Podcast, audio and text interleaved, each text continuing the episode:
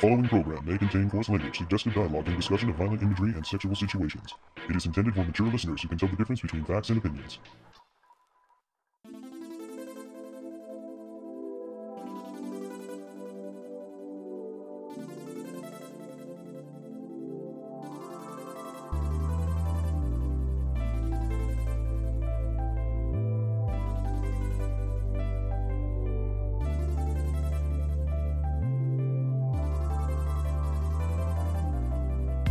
It's a new year and class is back in session.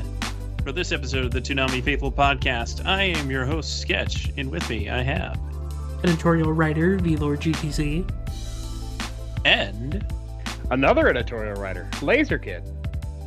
And it's just us for this menage a trois. Oh my. Oh my. Paul will be disappointed that he wasn't here for a menage a trois. I bet. Well, then it would have been not a menage a trois, though. Exactly. Menage a quatre? Oh. Menage a quatre sounds like Gundam Wing Dojin. Well, you know, whenever I hear menage a trois, I could think of as the Star Trek Next Generation episode, so, you know. Huh? Menage a Troy. Huh? Huh? I mean, that's what it looks like it spells. Yes, and they were definitely playing the double entendre. Yeah. I missed that show. It's very good. It's a very good show. From my childhood. Likewise. Well, it's Wednesday, and we have some news. They didn't make us wait till Thursday this time.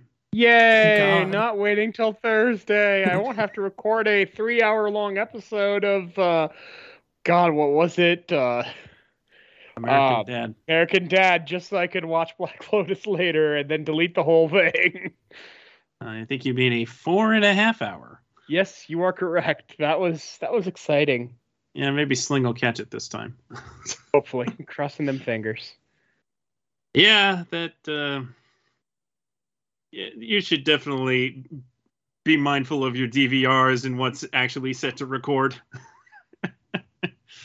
Because, these late-breaking schedules can certainly mess things up, particularly for folks that have the DVRs that can only record when it's new. Yeah, I feel for them. Because they are out of luck unless they can get the on-demand version later. Or they watch live, Yeah, as God intended. Indeed. The way the cable gods intended. Yeah. Woke up this morning to some delightful news on the Toonami schedule front. I'll skip right into it. The schedule is as follows for this Saturday. A new episode of Blade Runner Black Lotus at midnight. Another double shot of Assassination Classroom at 1:30 at 12:30 and 1. At 1:30, a new show. We'll get into that in a second. Then we have 2 a.m., another hour of Naruto Shippuden.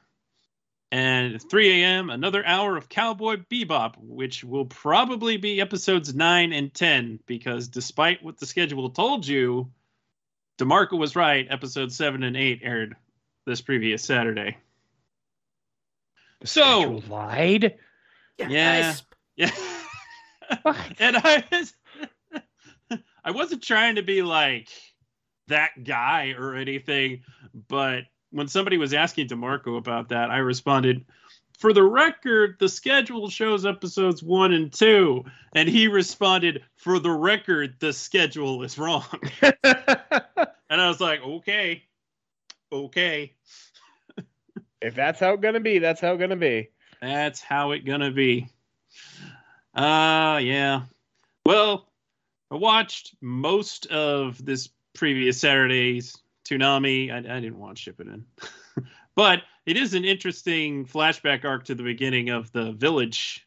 So that actually nicely covers those, I believe, those particular 5 episodes. The 3 that aired this past week and the 2 that will air this upcoming Saturday cover that arc. So that's nice and clean, and I appreciate that. but I did watch most of it, hoping to see a promo. No promos. No prolapse. Game review. Quite a few airings of the Smiling Friends promo, which, by the way, they shadow dropped the rest of the season on Sunday after the original premiere. That was crazy. I need to watch that, but I saw everyone talk about it. Oh, it was so good. It's a really funny show. I'm kind of sad that they dumped it all in one night, but you know, it's still be rerunning plenty. I mean, I guess it kind of and they're still going to pretend like these episodes are new. When fricked week. It's new to you. It could be. Yeah, I guess it kind of makes sense though, because like some of the episodes were also like based on holidays that have already happened. Yeah, I really wish the Christmas episode had aired last year.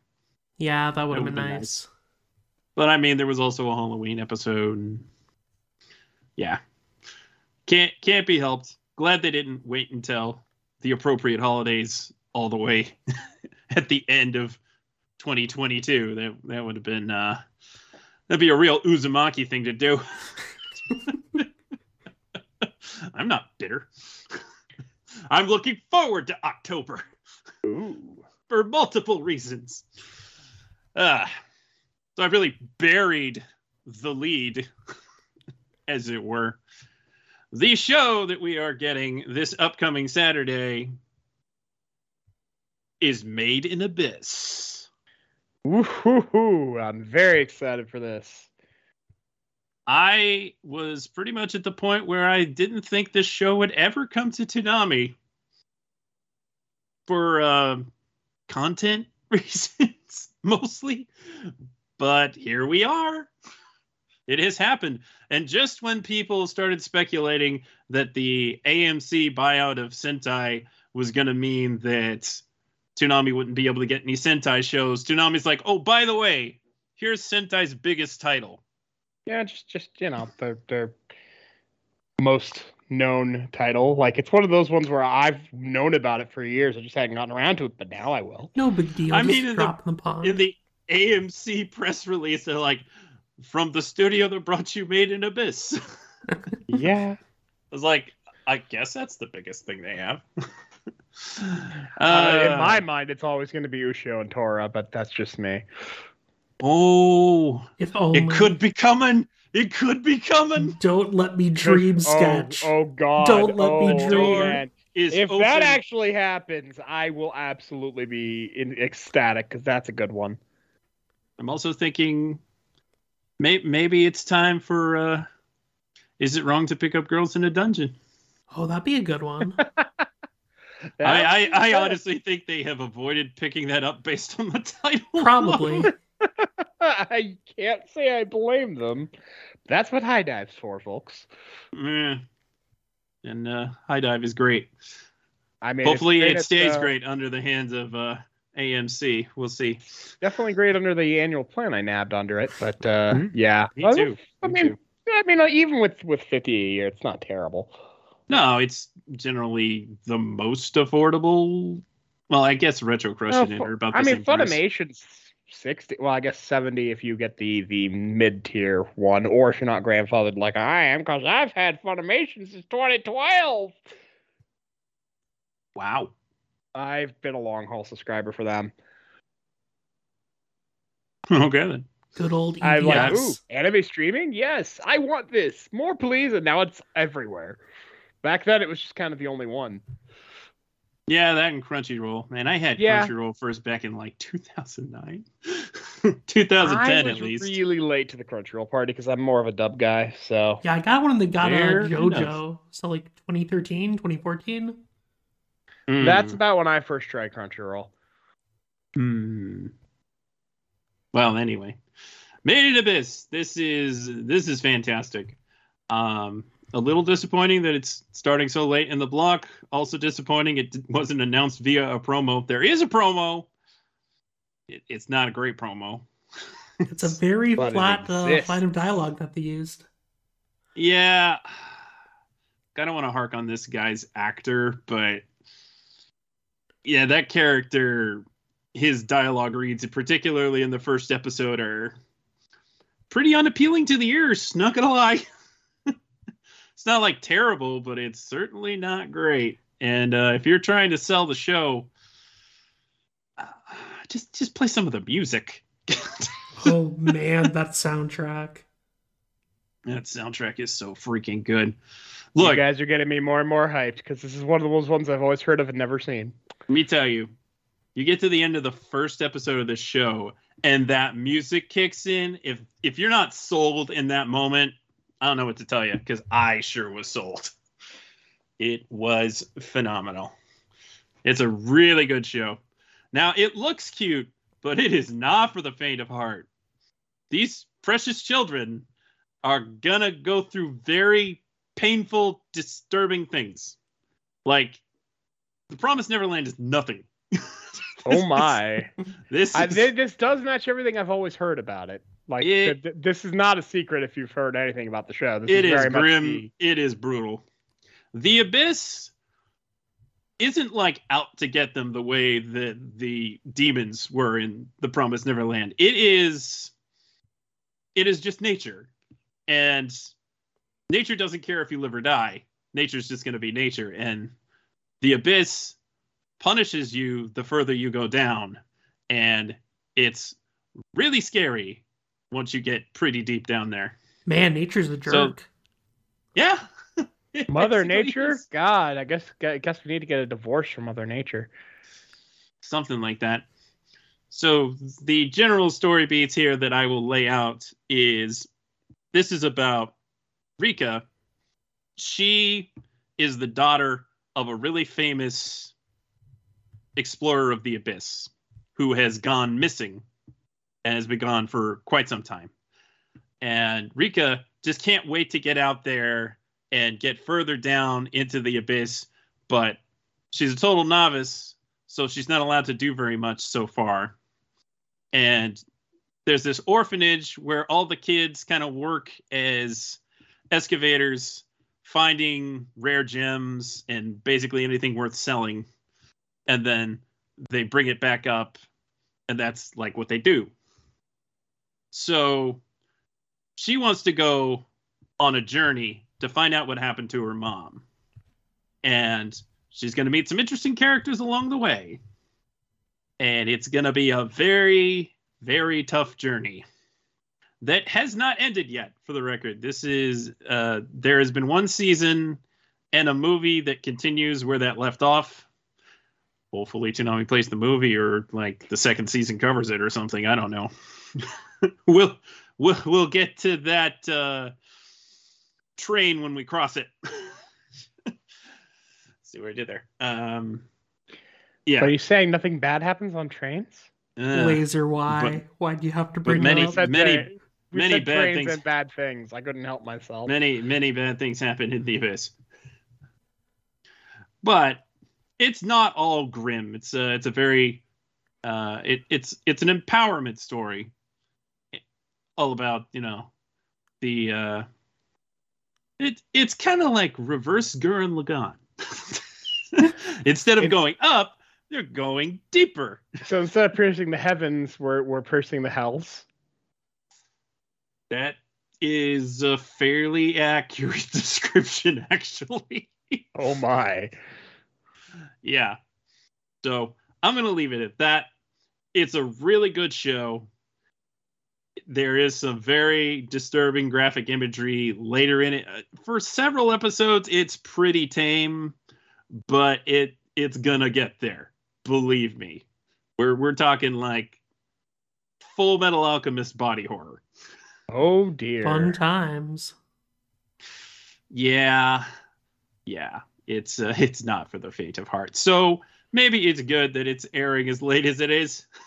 That might be why. After midnight is already plenty late, but I mean, you're going from Assassination Classroom, which is pretty light, even when they're threatened by the possibility of 10 class members dying from some horrible virus. Topical. Indeed. In more ways than one. More than when it was new. Yeah, right. It was definitely more in 2016 and 2015 when it was dubbed. Yeah. I mean, it's no big deal that they had that card pop up saying that it was dubbed during the pandemic, but what are you doing? You're trying to pretend this is new? Yeah, no. Trying to pretend this is new? This was dubbed a long time ago. It's still an amazing dub, so, you know, enjoy it, but yeah. Yeah, it's a really good dub. And I haven't seen that much of the dub of Made in Abyss. I've seen a couple of episodes, and I saw the movies dubbed. Pretty solid dub overall. Brittany Latta is really good as Rika, and Lucy Christian is really good as Reg, who you'll be introduced to pretty early on. But I'm not going to talk about that. It's all in its own time and place. Heart of the mystery. Yeah. Very good. Excellent choice, Toonami. A little later than I would have preferred. I mean, in how long it took you to actually pick this show up, but better late than never. Yeah, it's better than the fate of Tiger and Bunny, which makes me very sad. Yeah, we're never getting Tiger and Bunny. No, not now. Well, we could maybe get season 1, but we're never getting season 2. So well, yeah. Well, season 1 was the one I've been wanting since Toonami came back, but alas. Same. Man, if Tiger and Bunny was on Toonami in the first year, that would have been... Oh, man, that would have been beautiful. So sweet. It might have still been tied up with Neon Alley when Toonami first came back, though. There might have been some rights. Well, actually, Neon Alley didn't exist until Toonami was back on the air. Pretty sure. Didn't Neon Alley start? I thought it was there for a little bit before, but I could be wrong. It was fall 2012, but maybe it was fall 2011. I can always go to my friend the Google and find out. Perhaps. But yeah, I'm pretty sure that was all tied up with that. But I mean, they got Blue Exorcist eventually, so they did. Where's the excuse? Me. And Inuyasha, the final act. So where's the excuse? Oh yeah, no, you are correct. October 2012. So yeah, not even a reason. Just because. Well. Granted, I mean, it is a reason. It's just not a good one. Yeah, I kind of get the feeling that Viz did want some of these shows on Adult Swim, and Adult Swim was like, yeah, we're kind of done with anime. And then they bring back Toonami, and Viz is like, well, we've already got this plan in place, so... Yeah. Too bad, guys. Here's Naruto. Oh, boy. We know Naruto. You're out of new Bleach, so here's Naruto. Uncut Naruto. Oh, yeah. Well, uncut to an extent, they still duplicated the ending sequence and used the rise, shoe our socks. Yep, shoe your socks. Man, that was weird, tuning into Toonami in 2012. I was like, yeah, uncut Naruto for the first time. And sure enough, they played rocks on the first episode. And then the second episode, oh... What's happening here? This isn't rocks. This doesn't rocks. Choose your socks instead of having the rocks. Yeah, right. Too bad. So that's show number 2 out of probably 5. This was definitely not something I saw, but I'm very happy for it. Oh, lots of people are like, it's going to be a sequel. It's going to be like Yashahime or Megalobox. I mean, I've been sitting here pulling for No Guns Life, but I don't think that's going to happen. Well, that would never be an interesting pick. Like, I'm going to say it. I still think Akudama Drive would be perfect to put right after Blade Runner Black Lotus. That would also be really good. I mean, heck, it's a missed opportunity to trifecta all three together. For sure. Cyberpunk hour and a half. Now, I don't actually think Sentai has the TV rights to this show because it was on Amazon, but for the love of all things good and decent, play Vinland Saga! Yes, that would be amazing. Like, seriously. Attack on Titan, Vinland Saga Power Hour? Nice. Yeah. Nice. That'd be very nice.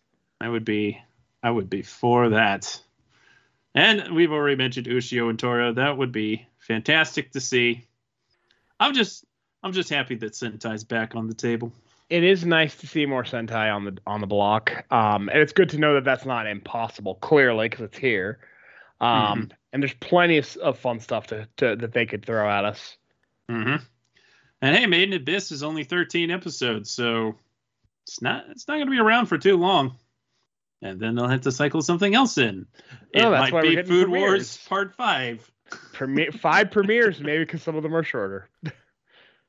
Yeah, well, I'm pretty sure it'll work out to be 5, because by the end of these remaining weeks, Blade Runner Black Lotus will end. Yeah.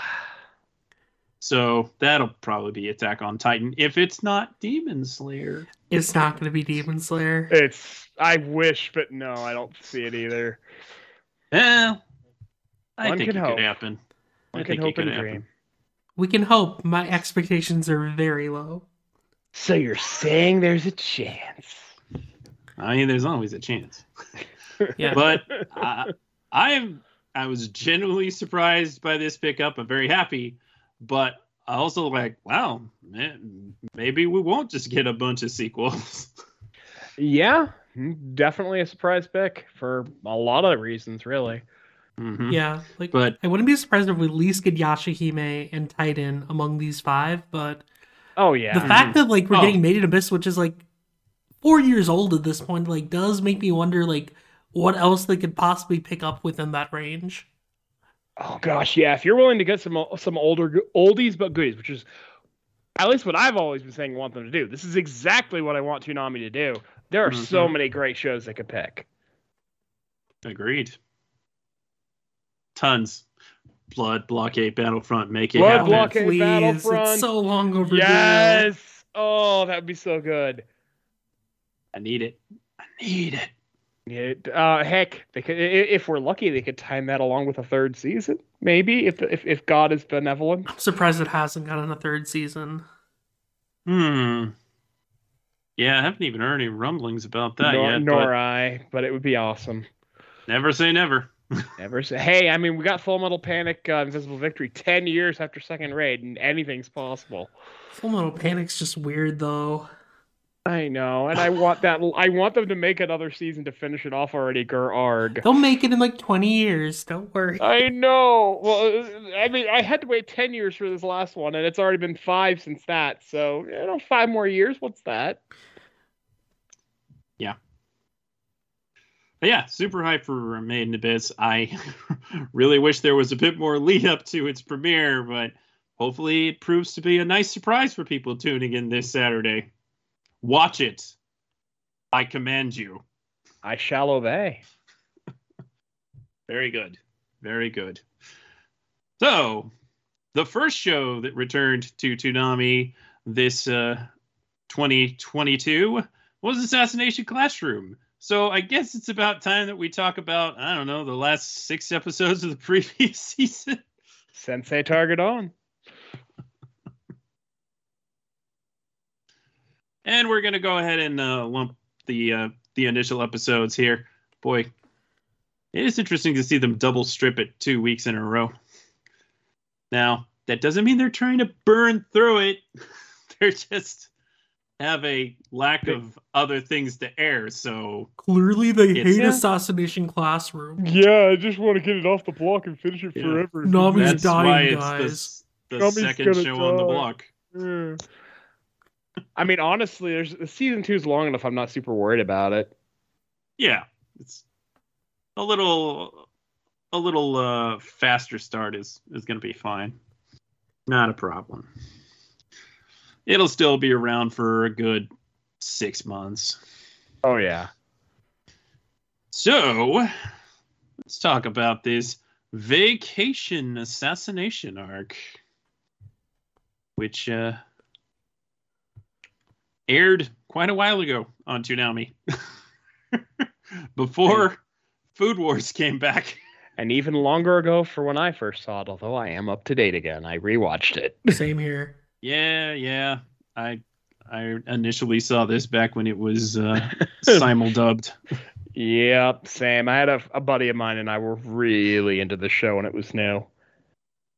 Understandably so. It's a very good show. It absolutely, and it still holds up. I enjoyed it just as much as I did the first time. Yeah, no, it's real nice that they got back to season 2. Yeah, like I was in high school when Assassination Classroom first came out, and like after class every week, like my friends and I would religiously watch it. Like both the sub and the dub, we loved it like that. You much. Always make me feel so old because when I was in high school, I think Gundam Wing was on Toonami. Same.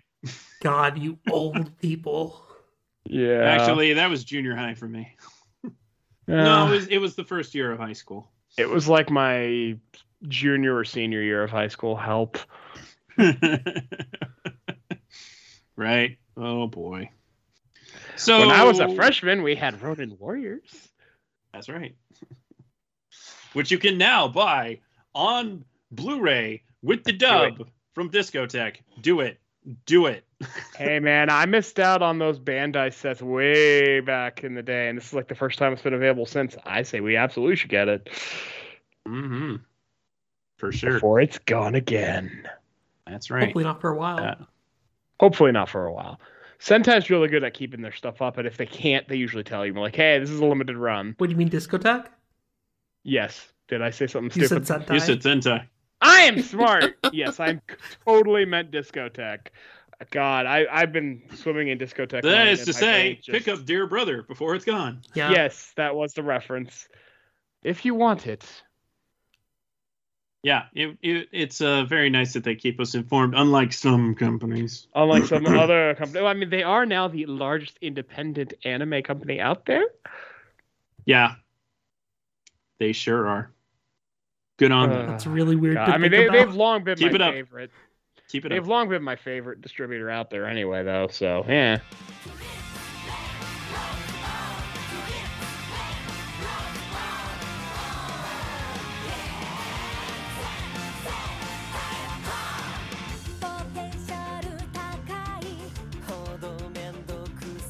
So this island arc, which comes about because the class did well enough in the finals that they get to go on the trip.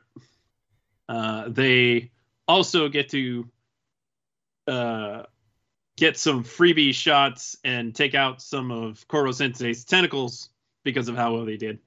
So the first episode is all about planning their assassination of their teacher in these new surroundings. But it's also there's this part where they're trying to get some extra cash and they're like, we're going to find some stag beetles. But then Hinano is like, well, actually the stag beetles aren't worth that much anymore. You got to find a special stag beetle. It's got to be the golden scotilla. Yeah. And Taiga Okajima shows them that he set out a trap to catch Koro Sensei using a pile of porno magazines. And it works. It certainly attracts him and keeps his attention long enough, but he already knows that there is a trap underneath it. Yeah, it works in terms of bait, but in terms of the trap, yeah. Yeah, in this stretch of episodes into the most recent episodes that aired on Toonami, there's quite a few references to Koro Sensei's vices. He gets to hang out with Master Roshi. That's what we're saying. True that.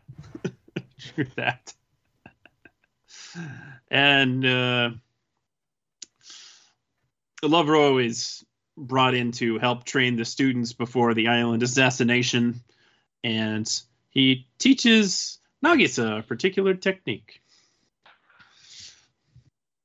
More on that later. He also name drops the most infamous assassin he knows, and that is the Reaper. Also put a pin in that. Foreshadowing. Yeah. Lots of foreshadowing in these first couple episodes. Yes. Yes, they are. So, the kids are all trying to make it look like they're just having fun, but they're actually setting up for their assassination. Very clever kids. Yep. And they eventually get Koro Sensei to shed his skin, which already puts him at a bit of a disadvantage, and then they waterlog him on a floating chapel, which they break open to make a water cage. And this is all after thoroughly embarrassing him with a video discussing his preferences and just absolutely demoralizing the poor guy while they sneak around and they totally throw him off with some decoys. And the kids actually almost succeed at offing their sensei, but he pulls off this stupid Deus Ex Machina bullcrap and enters his ultimate defense form, which makes him indestructible. Got a nice little crystal shell around it, basically. Yeah, got a nice indestructible shell. The only thing that could possibly work against him would be to dump him in some anti-sensei liquid and dissolve him, but he'd be able to get out of that pretty easily. It would also cause a massive explosion, you know.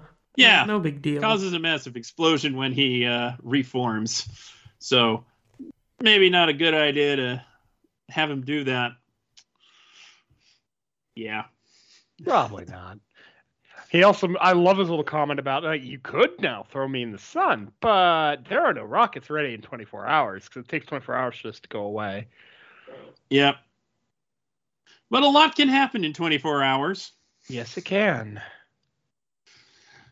And it seems that 10 of the students have contracted some kind of horrible virus, and there's a phone call to Mr. Kurasuma where somebody with a vocal changer is telling him that he wants them to bring Koro Sensei in his balled up form and make an exchange for the antidote.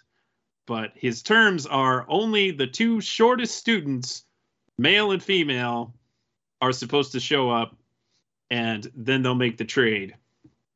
Now, they're not going to go along with that, obviously. So two of the students stand by to attend to the sick while the rest of them go head out to the hotel where this guy is hanging out. And they have to break in, infiltrate, beat up some assassins, and finally go up against the big bad. You know, typical Danny class. Perfectly normal. Totally normal. And wouldn't you know it, the mastermind is Mr. Takaoka, who is so pissed off about how a child disrespected him and made a fool of him that he's willing to kill all of these children. Yeah, this guy's out of his damn mind. Yeah, clearly. If you couldn't think that he went further off the deep end, look at that dang face. I know, right? Oh my god.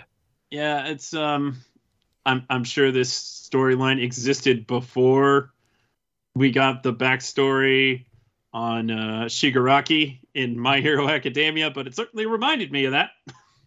yeah, I can see that. The whole, oh, my skin itches so much whenever I think about it. It's like scarring and stuff. It's like, ugh. Ugh, yeah. Maybe trim those nails, buddy. Maybe. Yeah. Stop scratching yourself. It's not a good look. Get some anti-itch cream. Get some anti-itch cream with your anti-sensei cream at the same time. Get some anti-psycho cream. Well, I mean, unfortunately, that doesn't exist. If it did, we'd just have a lot less problems. This guy's definitely been planning for this moment because it looks like he's bulked up and lost some weight. It honestly reminds me of a change of appearance with Bellamy in One Piece. I guess kinda, yeah. And he's also voiced by Justin Cook. Yeah, that's probably why my brain went there. Way too thick. I was making both of those comparisons in my head while I was watching. I'm like, hey, wait, this looks like, oh, wait, it also sounds, oh, right, it's Justin Cook. Yep. And the other assassins. We shut up, Spirit. Then we'd be set. We got Mike McFarlane as Gastro, the guy who likes to taste his gun. Okay. That was a choice. I'm not sure. Mixing up your ramen and then wouldn't the gunpowder get in the broth? This would more than the broth would get in the gunpowder. That's a way to make your gun just not work. Yeah, apparently still works though.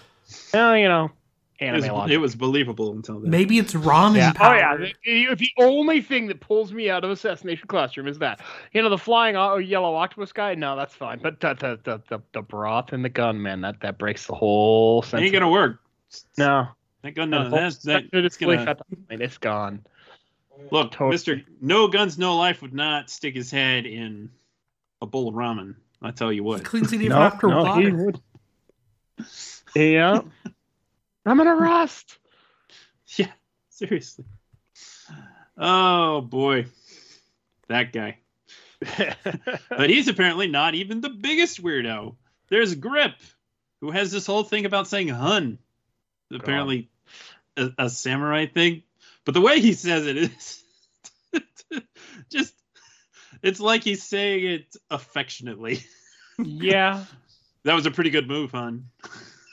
Like, please stop. Please stop, Sabat, you're killing me. That probably works better in Japanese. Potentially, but I did enjoy it. It was great. This guy, strong enough grip to break a window with his hand. That's pretty hardcore. Yeah, that's pretty nuts. But Karma's definitely a capable fighter. Those I forgot how crazy ham he went in this fight, but it was great. Mm-hmm. Very good. And then the last guy, Smog, who was the originator of the virus that it's not actually a virus. He gave them some food poisoning, but made his boss think that he gave them the virus. Because once he found out that Takaoka was going to destroy the antidote and let all the children die, he's like, you know what? I don't want that on my record. I'd rather say that I lost to a couple of kids than kill that many kids. No, thanks. Not worth the money. Or the moral implications. Yes, and it was Mr. If you think about Phillips. It, there's not that many big of a market for let's go kill kids. And even for the assassin market, you went and killed a bunch of kids with a disease. It's not a good look. No, certainly not. But one of the students totally identified that he was the one that gave them the virus. It's like, it was in the drinks that you gave us. And I learned that from shonen manga. All I could do in my head is just hear Phoenix Wright music. Demon Detective Neuro. Yeah. Yusei Matsui's original manga. Yeah. Shame that never got dubbed. Yeah.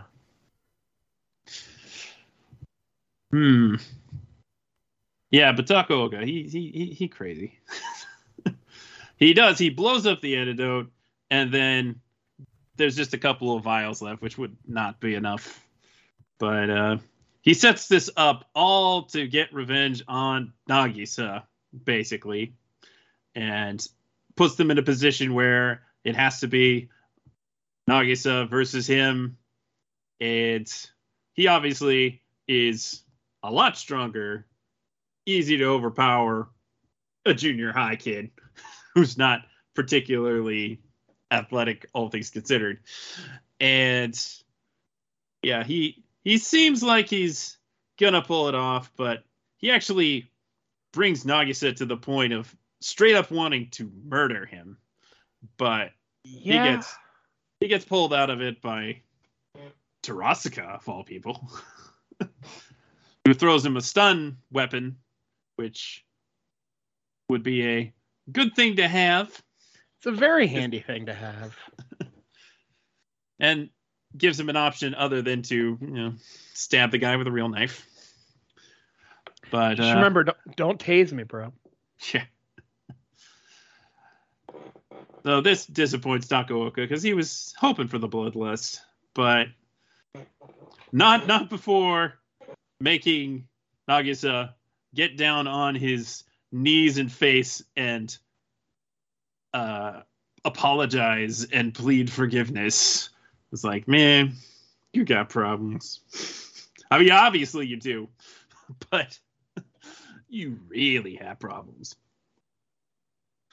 But then Nagisa pulls off the move that he learned from Lovro, which seemed to be kind of a drop your one weapon, clap your hands real close to them to throw them off their game, and then get them with your other weapon. It seemed to be basically the move. I'm kind of surprised that a trained assassin taught him that. It's good. It's a good distraction technique, Hey, look over here, because why is you put yourself with someone who doesn't know what's going on? Why is that guy dropping the weapon? What is going on? That's a good point. That's a very good point. So Nagisa bests him again, which I'm sure will do wonders for his pride. Oh, I'm sure. He saw it solved his problem. Honestly, let's be real here. Mm-hmm. Yeah, there's a lot of moments throughout this arc where various characters get a moment to shine. It's nice to see the various characters playing up their strengths. The two best shooters have a moment of redemption after they failed to assassinate their teacher and pull off some pretty good marksmanship with real guns for the first time, which is something that they never really dealt with before. They've always been using the anti-sensei BB guns and air rifles. So definitely a couple of good shots. And let me think. Oh, yeah. They decided to dress up Nagisa as a girl. So that happened. Because of course. But he has a nice moment with that spoiled rich kid. It's like, you know what? Yeah, just be you. Just be you. Don't. Good advice. And don't smoke that. That's bad. That shit is bad, okay? It's weed. It's weed, cigarettes. It's totally weed. Weed brand cigarettes. My favorite. My God. I really love that moment where the Yakuza guy's like, hey, I'm going to make you pay for this. And then he was like, hey, Mr. Yakuza. He had too much to drink. Can you help him? It was great. Well played. Well played. So they succeed, and they, thankfully find out that it's not a deadly virus, which when this was originally airing, I was like, well, this is topical. My. Oh, definitely feeling the corona.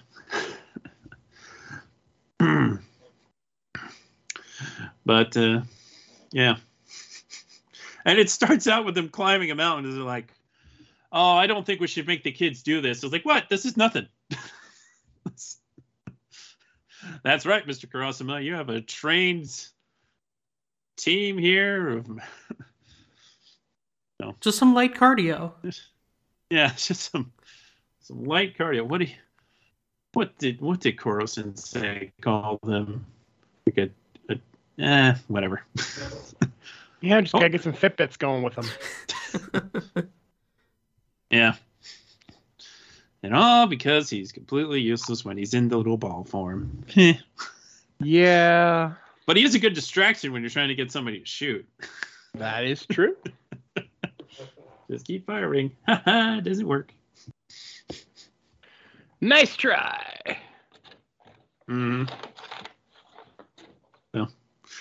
So, lots of great moments. Can hardly touch on them all, but it was. It was really fun to watch it again. It's one of the better parts of the show. Although, I mean, the best is at the end, but.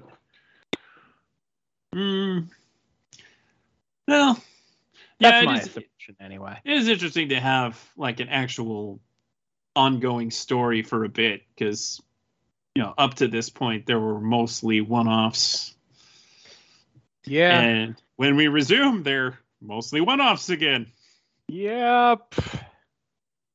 But as the season came to a close, they're like, and now we're back in the classroom. See you next year.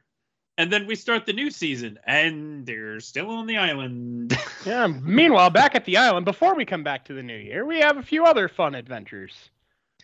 Yes, because Koro Sensei wants to do some more fun stuff before they leave, and one of those things is the good old test of courage. Why? Because he wants his students to be couples. He's got to do that shipping. It's got to be done. Yep. And after that plan totally fails, the students is like, you know, we're just kids. Some of us aren't really interested in that kind of thing. Don't you think it's kind of creepy to ship us? But you know it's not creepy? Shipping the teachers. Yes, the time has come for Professor Jelovich to try to tame Mr. Kurosuma. I love how this goes. This is so great. And he is clearly not observant of this. Clueless. Completely. It's like, she's trying her seduction techniques. Buddy. Isn't this how it is, though? Yeah. It's easy to see when it's anyone but you. Like their dynamic. I do, too. That's fun. It's showing Irina kind of, you know, getting out of her shell and trying to peel back the layers of femme fatale and, you know, be a real person, which is nice to see. And she looks good when she's not trying to show as much. I mean, she looks good when she's trying to show as much, but she looks good regardless. And you can't say her usual attire isn't useful. I mean, she entertained quite a few security guards with her piano playing, and that was great. Her response. Oh, I feel like going to the beach and running around naked. Can any of you boys give me a ride? So good. Martha Harms is wonderful. I agree. You know, Chris Ryan, the voice of Mr. Kurosuma, it took a while for me to warm up to him, but I think he's really good in the role. I can't imagine anyone else doing that role. Yeah, same. Admittedly, when the dub first came out, I was like, I can't believe Chris Sabat isn't this guy. I mean, that's a fair thought. That would have been the easy choice. Yeah. But I appreciate it. And, you know, he's great in One Piece these days as the samurai. What's his name? Kinemon. Yeah, Kinemon. You gotta love the Kinemon. But yeah, he's definitely got a good, strict, no-nonsense military guy thing going on, which is perfect for the roles. It's excellent. At the end of this, Lovro is attacked by a mysterious assassin who is probably the Reaper. Yeah. Alas, we knew him too little. Rip. Yeah. I love how that came like right after. It's like, oh, so the kid pulled it off. Awesome. All right, now I'm dead. Yeah, I'm pretty sure I picked up that the three assassins on the island were Lovro's students. Because, I mean, when he's talking about his students and you see the silhouettes, it certainly looks like them. Oh, yeah. I forgot about that. Yeah. But now, alas, for Lovro. It's unfortunate. Because he was called up because Koro Sensei wanted more people to show up for the last summer vacation trope, the summer festival. Oh boy! In which he had to be, running multiple food stalls to make some scratch. And apparently, assassination skills are very good at winning carnival games. Hey, if it works, use it. And that one guy, it's like, well, I got all these fish. Now, how should I fry them up? You're going to eat those? Why not? Yeah. Well, fish. Who needs that many goldfish as a pet? Goldfish. Not the kind of goldfish I normally eat. Mine are crackers. Yeah.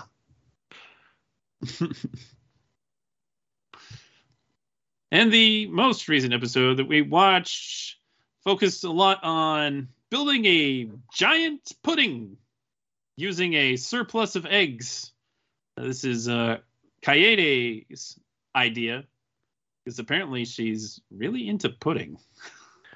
I mean, pudding is good. Yeah, who doesn't like pudding? Pudding is good. So with the help of the government, she's able to get all the stuff necessary to build a giant pudding and try to get Koro Sensei by sticking a bomb at the bottom. And they think they're so slick. They got cameras in there. They're sure they know when it's gonna need to be detonated. But he just digs under the ground and takes the bomb out. Just can't put one over on Koro Sensei. He's too clever. Clever guy, that Koro Sensei. And then he gives everybody pudding. Because, it'd be a shame to not have some. You wouldn't want it to go to waste. It's pudding. Yeah, exactly. And Kaede promises she has many more jiggly weapons. Oh, my. Oh, dear. That honestly sounds like a bit of foreshadowing. It does. But let's not get into that. Yeah, it's another fun assassination attempt on the teacher. Ultimately doesn't work out, and also Kaede is like, no, I can't destroy my masterpiece.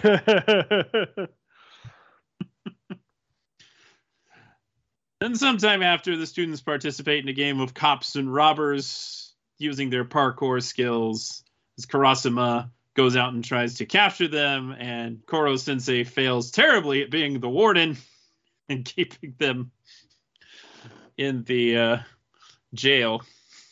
First, Okajima gets him to let them out using persuasion of pornography.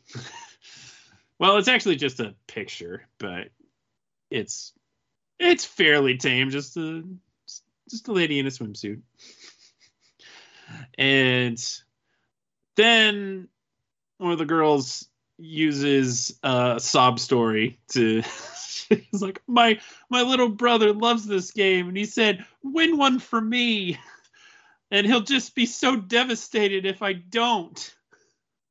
It could kill him. All right. I didn't see anything. I love Sonny Strait and his wonderful uses of accents in this episode. Just whipping them all out. And then, Sonny Strait, known as one of the voices of Flupon, appearing in an outfit that looks awfully like Zenigata. That was pretty great, not gonna lie. Definitely appreciate that. Oh boy, this episode's like jam-packed because there's we're not done yet. Yet more to it. Because there seems to be a pervert on the loose, stealing underwear from all over the city. And Koro Sensei is being framed by someone, though they don't really believe him at first. I mean, would you? Because I wouldn't. I want to give him the benefit of the doubt. I would like to, but I also know who he is. Yeah. Well, I would be wrong, because it's not Koro Sensei. But Karma brought up a very good point. He wouldn't leave around evidence. This is true. He would cover his tracks. So yes, somebody framed Koro Sensei, got him to go try to find whoever was pulling this stunt, and that gets him trapped inside a cage made from fibers of the anti-sensei variety. So once again, Koro Sensei has to face off against his little brother, Itona. And that's where the episode ends. To be continued this weekend. We're getting right off to... It's almost kind of weird that they... I guess they just wanted a cliffhanger, because it's kind of weird that they lumped all that stuff together in one episode. Instead it was a very, very jam-packed episode. You can definitely tell at this point in the series they're trying to, like... condense a lot of the middle portions from the manga so they can actually reach the end of it. Because, like, this episode adapted, like, 4 chapters, but, like, moving forward, like, it kind of goes between, like, 4 and 5 chapters an episode. Mm-hmm. Packed with content. Yeah, I never feel like it's going too fast, though, so that's nice. No, it's still very enjoyable, very... well paced, I'd say. It's not too fast. It's a little fast, but enjoyable.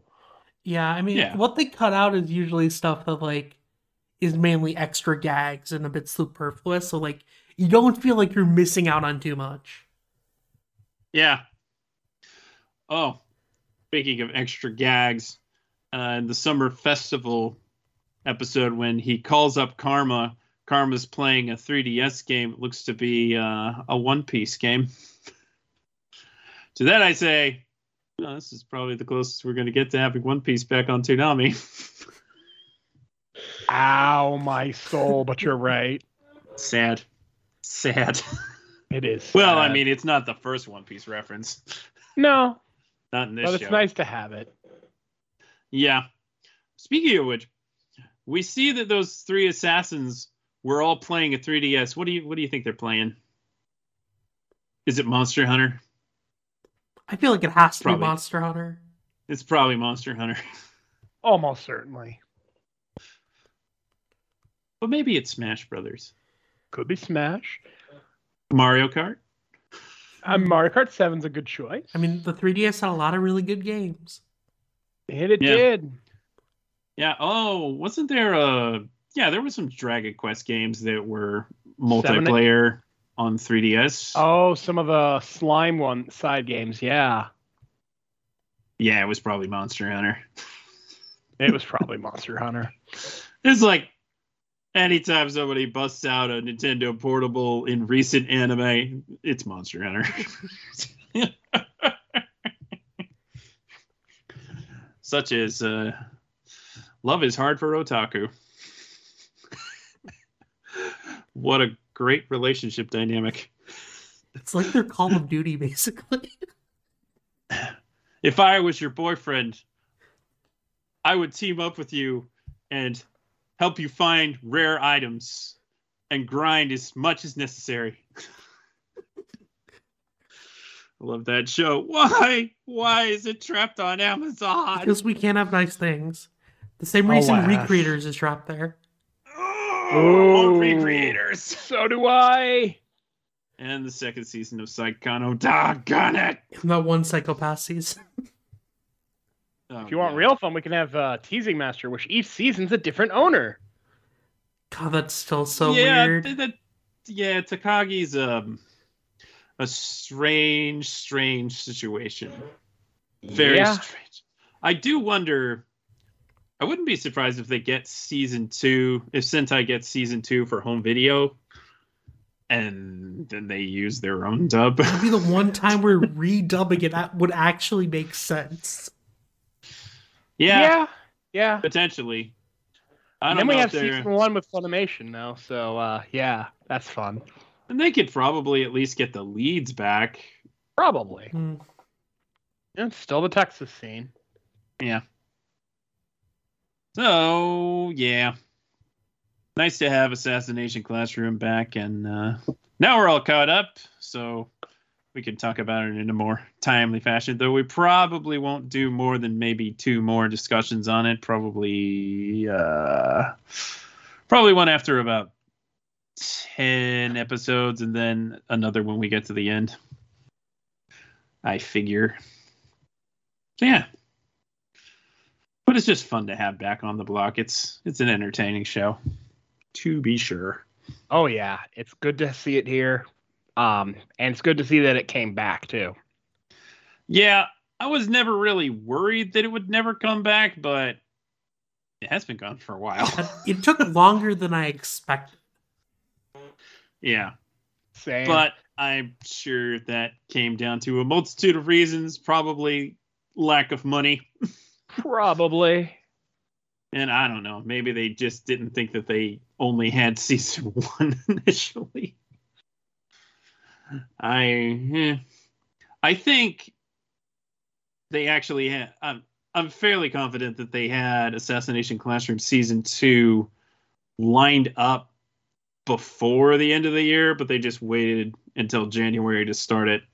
Probably because...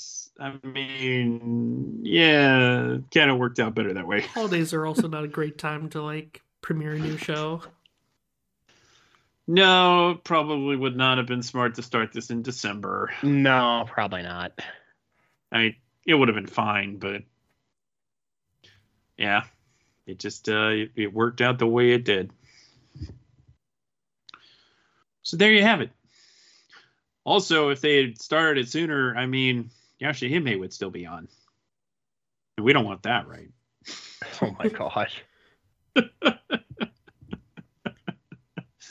Rather have 2 episodes of Assassination Classroom if it's all the same. Yeah. Yeah, we'll throw Yashahime into the abyss. It'll take care of it. It'll hang out with it. Well, are you saying that it was made in the abyss? I guess so. Because it'll die there. Oh my. It's made in the miasma. Miasma's acting up again. Oh my god. Wish I had this thing to... No, actually, you don't want to suck the miasma into the wind tunnel. Wind tunnel! Yeah. Yeah. Okay. Well, that should do it for Assassination Classroom. I wasn't planning on talking about Blade Runner Black Lotus, but I do kind of feel like this episode is a turning point. So what do you think, guys? Should we talk about it? If you'd like to, yeah. Yeah, sure. Okay, let's go ahead and do it. I found. Take it in and breathe it out. A little drum that's beating loud in my chest. I hear the sound.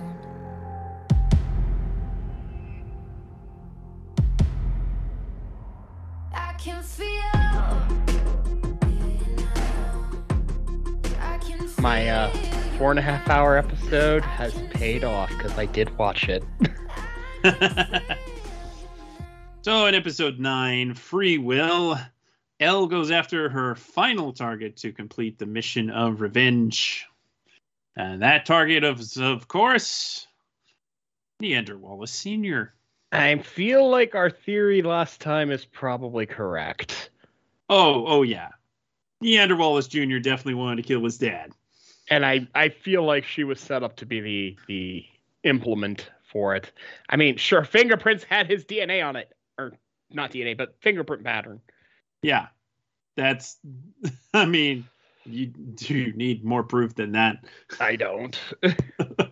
Yeah, I don't either. Wallace is all like, you got to get me out of here. It's like, no, sir, it's safest to stay here. Are you sure about that? Yeah, that was like, did you get paid to say that? Because that's a really dumb thing to say. When your base is being assaulted, you get the VIPs out of the base for this exact reason. Doesn't he have like a helipad? Just get airborne. What's she going to do? Get you funny? Yeah, get him airborne. Look, once the police chief died, he should have been gone, like out of town. Yeah, go to like Belize or something. She's not gonna be able to follow you that easily. She doesn't have the resources. But she does have a very skilled friend.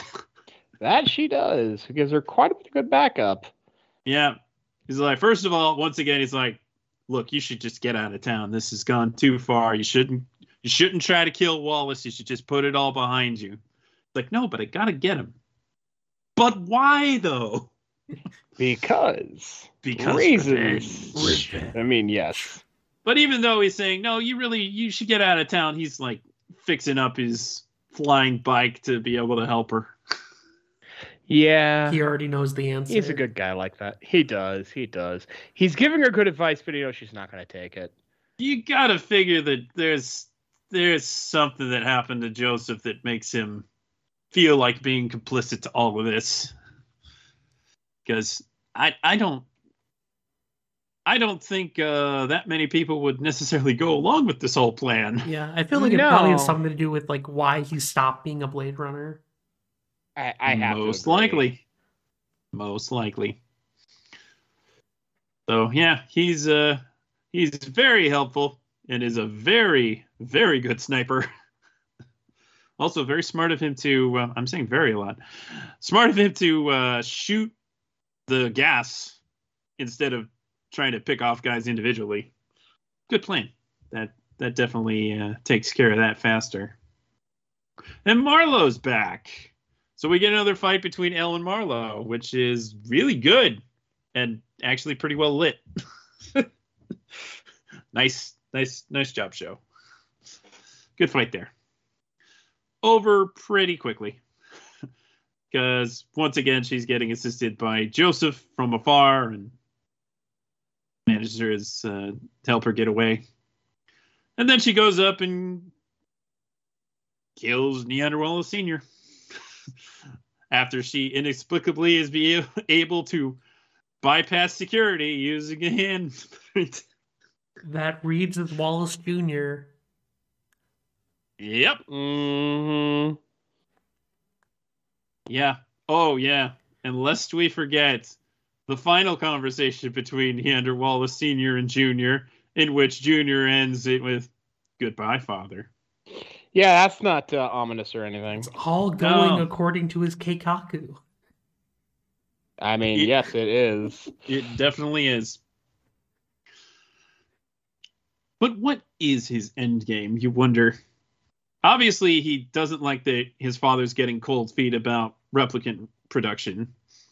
But did he necessarily have to kill the old man to get things the way he wanted?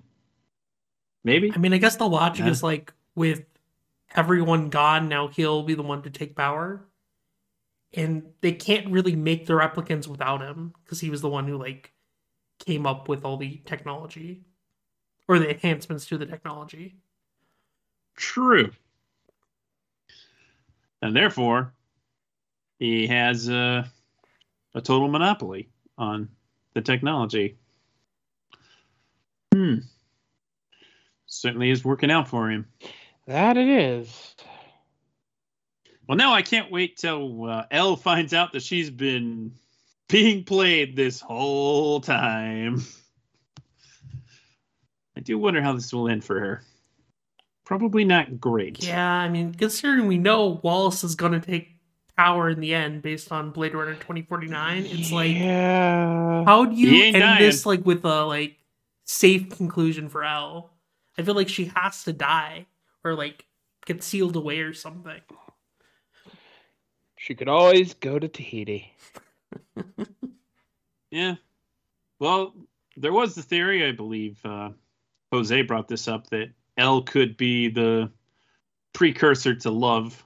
Oh, shit. Oh, shit, you're right. Insane. But I guess that would still mean Elle would probably have to die. Unless you can, like, transplant her brain. She's, like, reprogrammed as Love. Maybe. Ooh. Mm. But they have such different personalities. I don't think that would necessarily be the case. Could happen, though. We don't know. We don't have any manga to reference here. Not at all. We're filling in the blanks as we go here. All right. So, good episode. I liked Elle's infiltration gear. It's nice to see her in a different outfit for once. It gave me kind of a Ghost in the Shell vibe, especially when she jumped out the glass mirror at the end. Not shockingly, the camera does seem to like her booty. Yeah. That it does. Booty, booty, booty everywhere. I can't complain. I mean, I can't either. But... yeah. And yeah, it's going to be interesting to see where it goes from here.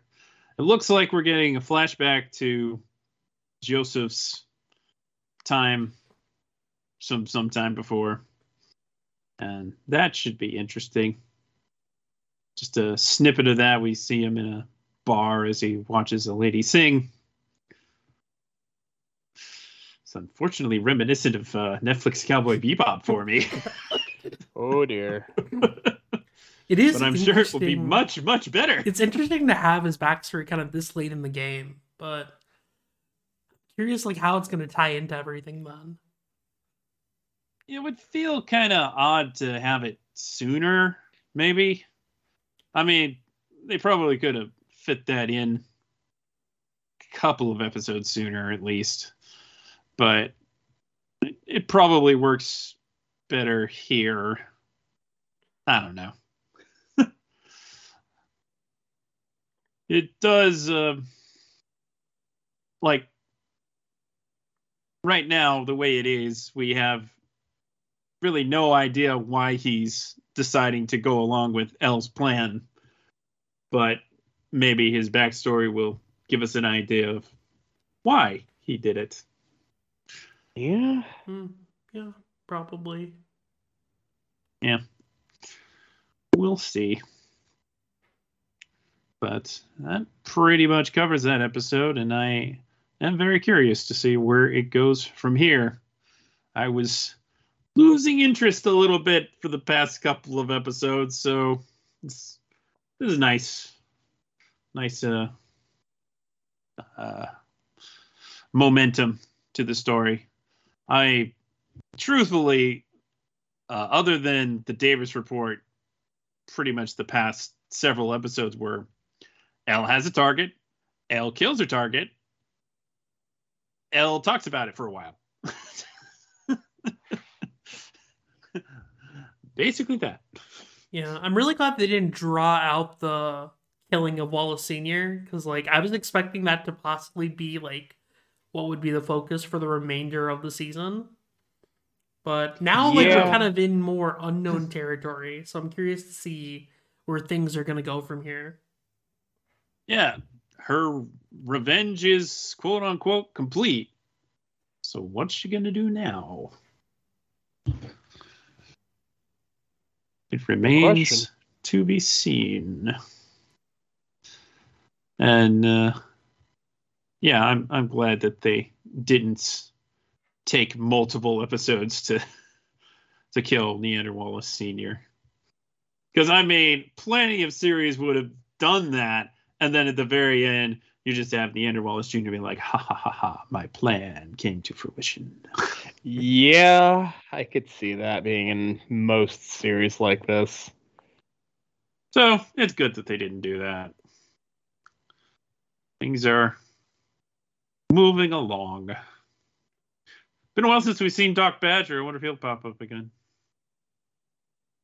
Pretty much not since, like, episode 3 or 4. Yeah. And, of course, we have Officer Davis trying to crack the case on her own. I'm really curious what they're going to do with her, because I've been most interested in her arc in the last little bit. Honestly, since the recap episode, seeing her perspective has been really interesting. Yeah. I think we could do some interesting stuff with that. Yeah, I'm curious to see, like, where she's end up gonna lie on, like, the fight here, because, like, is she gonna now be in, like, an ally to L, or is she gonna be working with Wallace Jr. somehow, or Wallace Jr. gonna, like, manipulate her in some way? It'd be interesting. That's a good question. I guess we'll find out when we do.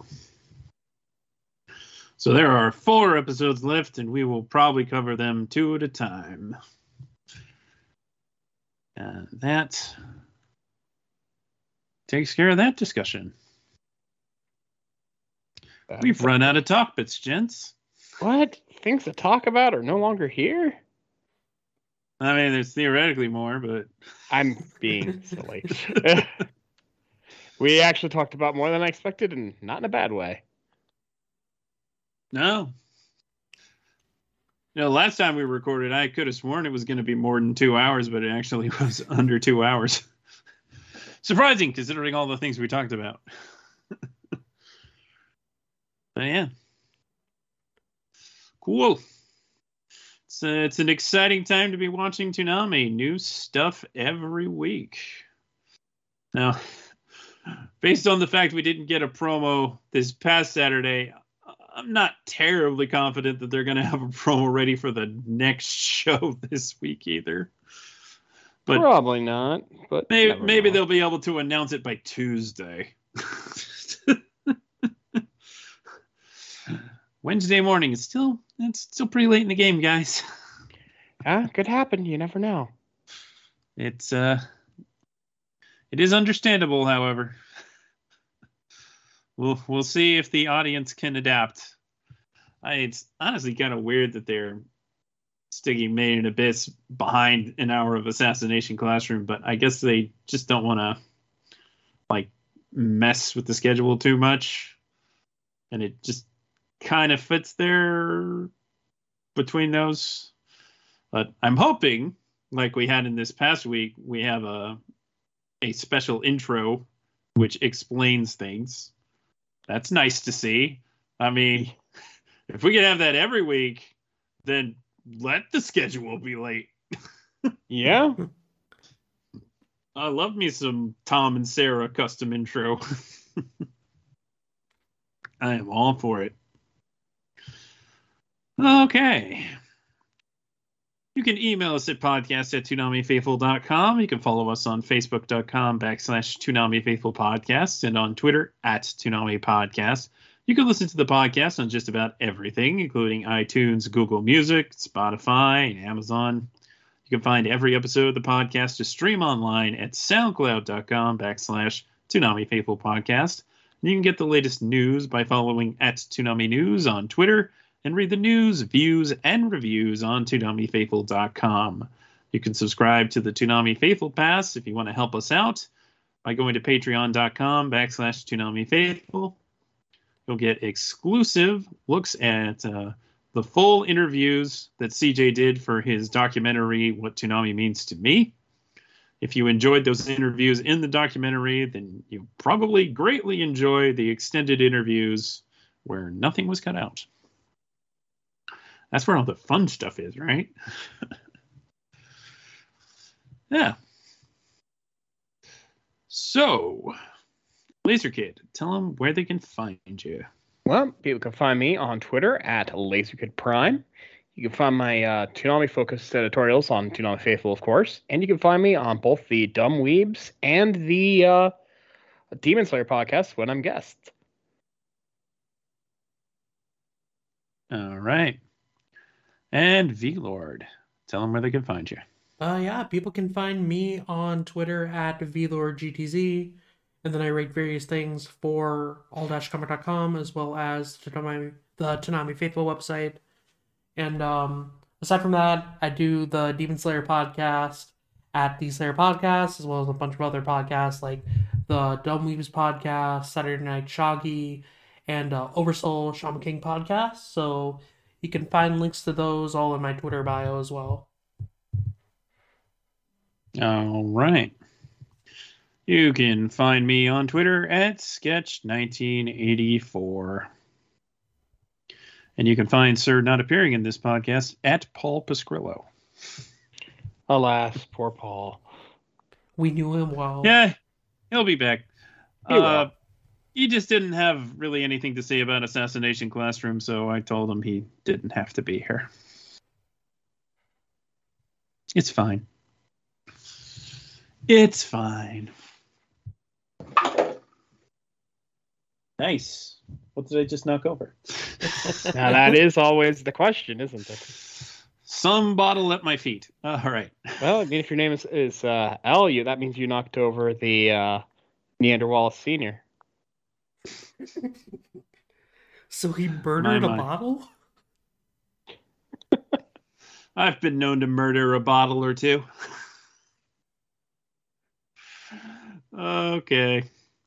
We want to thank you all for listening each and every week that we put out a podcast.